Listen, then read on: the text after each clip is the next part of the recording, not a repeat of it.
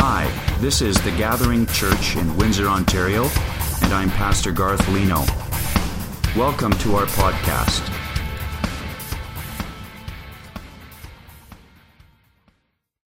If you've seen the advertising for our Christmas sermon series, Socks and Underwear, you're probably thinking to yourself, that is the strangest title for a Christmas series I've ever heard. And you'd be in good company.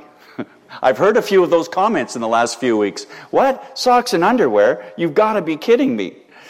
Uh, I remember, but I remember one Christmas when I desperately wanted a new hockey jersey. I was six or seven at the time, and I loved hockey. That was back in the day when there were only six teams in the NHL, and you actually could, could memorize the names of every player on the six teams. But by Christmas Eve, I had squeezed this one package about a hundred times, uh, convincing myself that it was indeed a hockey jersey. But on Christmas morning, when I ripped open the package and ripped off the wrapping paper, socks and underwear. Socks and underwear? You gotta be kidding me! Who gives socks and underwear in a Christmas present? Well, my very practical German grandma. That's who. Socks and underwear. I was expecting something else.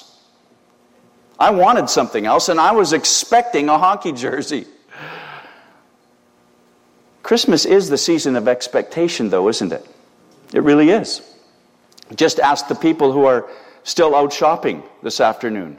They're expecting to find the perfect gift at the last minute.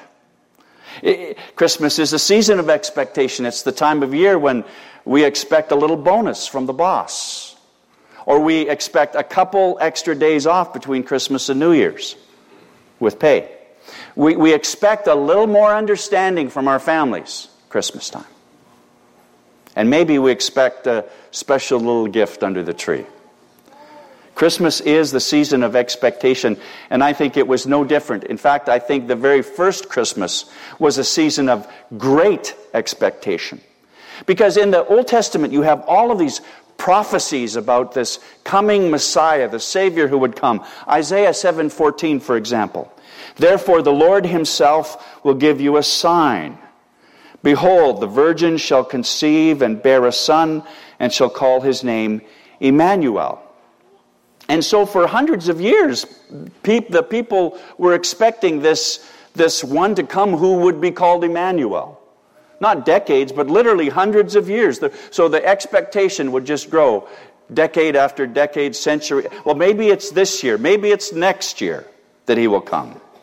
And then there's that one in Micah chapter 5. But you, Bethlehem Ephrathah, though you are small among the clans of Judah, out of you will come for me one who will be ruler over Israel not so strange. But then it goes on to describe what kind of ruler he will be. He will be one whose origins are from of old, from ancient times.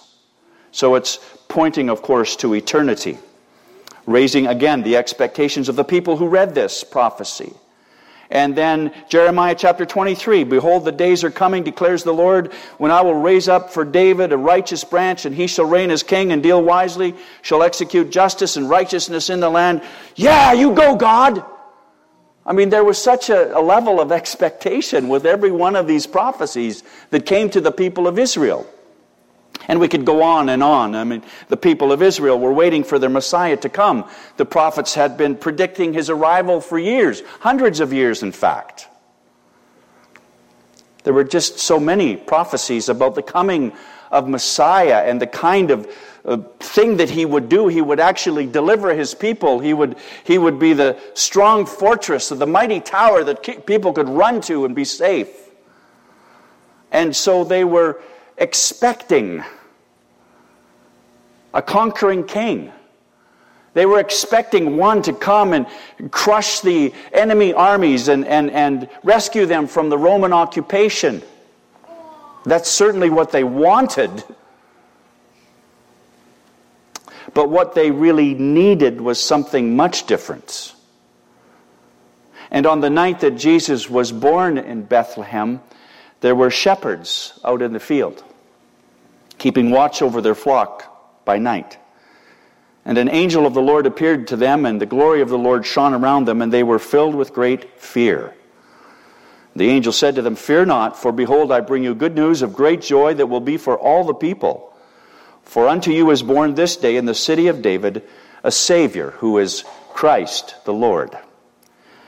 And this will be a sign for you. You will find a baby wrapped in swaddling cloths and lying in a manger. And suddenly there was with the angel a multitude of the heavenly host praising God and saying, Glory to God in the highest, and on earth peace. Peace. So they wanted a conquering king, but God gave them his son instead. A son, a baby son, who was wrapped in swaddling cloths and they laid him in a manger in some obscure village of Judea, not even in a holiday inn. It was in a God forsaken stable. They wanted a conquering king, instead, they get a baby savior. Clearly, a case of socks and underwear, wouldn't you say? What they wanted and what they needed were two different things. And many years later, many years later, Jesus would pick up this theme that the angel announced on the night that Jesus was born this theme of peace. Jesus himself would pick up this theme and, and say in John chapter 14, Peace I leave with you, my peace I give you. Not as the world gives, do I give to you. Let not your hearts be troubled, neither let them be afraid. But again, they, they didn't want peace. That's not what they, that's not what they were asking for. They, they wanted deliverance. They, they, they wanted to go to war and get rid of the Romans. That's what they wanted to do. Instead, Jesus offers peace. And his first offer of peace is peace with God. We read about that in Romans chapter 5. Therefore, since we have been justified by faith, we have peace with God through our Lord Jesus Christ.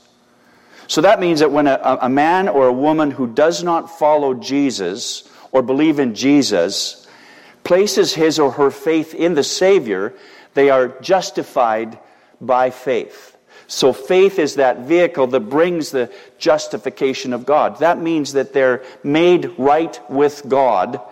And, and as a result of that, they now live uh, in a peaceful relationship with God.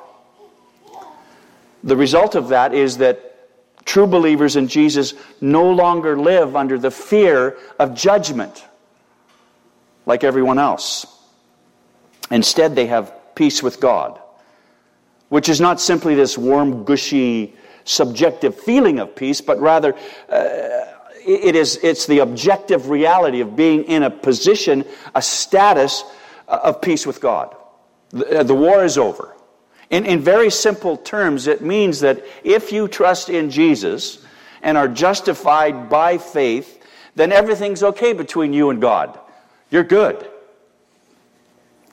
Enjoy it. Justified. Peace with God. But Jesus also offers us the peace of God. And that's a little different.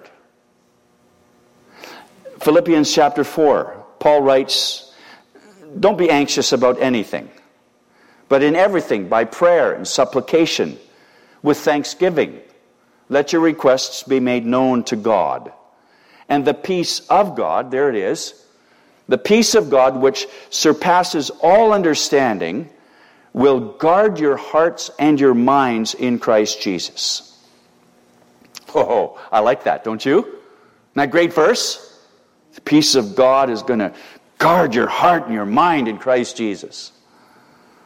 So, because of his birth in the manger and his death on the cross and his resurrection from the grave, Jesus can offer us peace with God as a gift. He has the, he has the authority and he has the power to do that.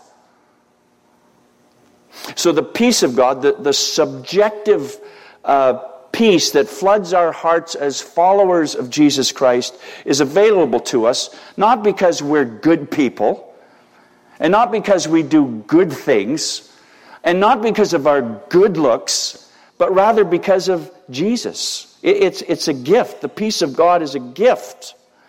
It's available to people like us who place their faith and trust in Jesus Christ for salvation. I mean, we, we don't earn it. We, we can't, we don't deserve it and we can't earn it. it. It comes to us as a gift.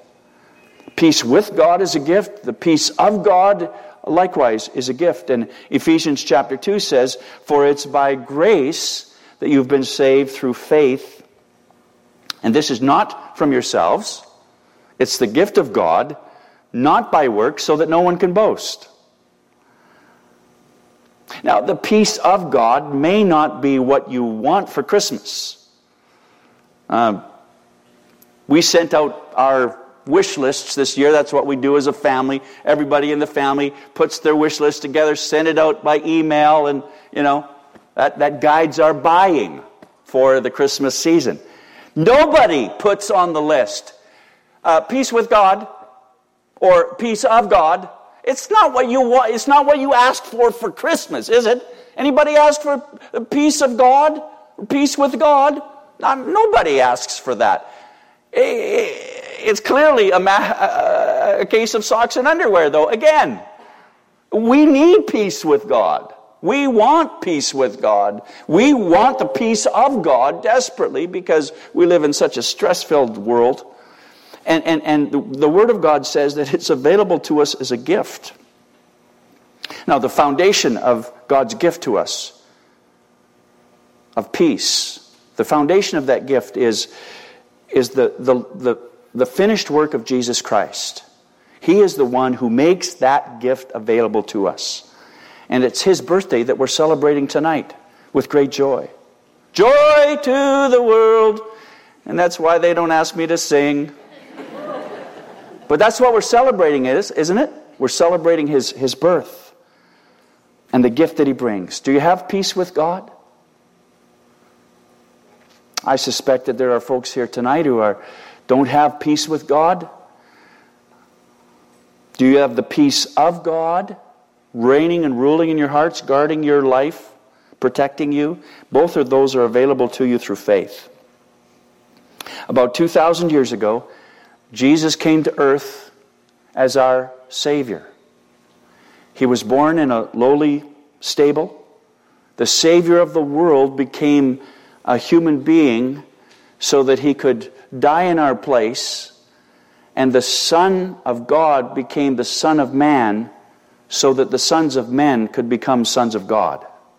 It's, a, it's an amazing transaction that takes place in the life and death of Jesus Christ the Savior of the world, the God of all creation, clothed himself with humanity and was born in a manger in Bethlehem. He later died for our sins, giving hope to the whole world and to all who turn from their sin and believe in him. And so I'm inviting you to do just that very thing tonight. I'm inviting you to turn from the old way of life, turn from your sin and trust in Jesus Christ. I'm inviting you to, to, to make Christ your Savior, to trust in Him, to believe in the one who has come. He is here, and He's here with us. Let's pray together. I think there are people here tonight who, who are not living in peace. And if you'd like to have peace with God and, and joy, peace, the peace of God, then you can trust in Jesus Christ by praying a very simple prayer of faith. And I'd invite you to pray silently while I pray out loud tonight. Something like this. You could say, Dear Lord Jesus, I know that I'm a sinner. And I'm living apart from you and apart from the peace that you offer. Lord God, I need your forgiveness and I need your mercy. I believe that you died for my sins, Lord Jesus, and I want to turn from my sins tonight. I want to follow Jesus now and for the rest of my days. No turning back for me. I have decided to follow Jesus. Lord, because of your, your grace and what you've done in my heart and my mind tonight, I want to trust you and follow you as my Lord and Savior. In Jesus' name I pray. Amen.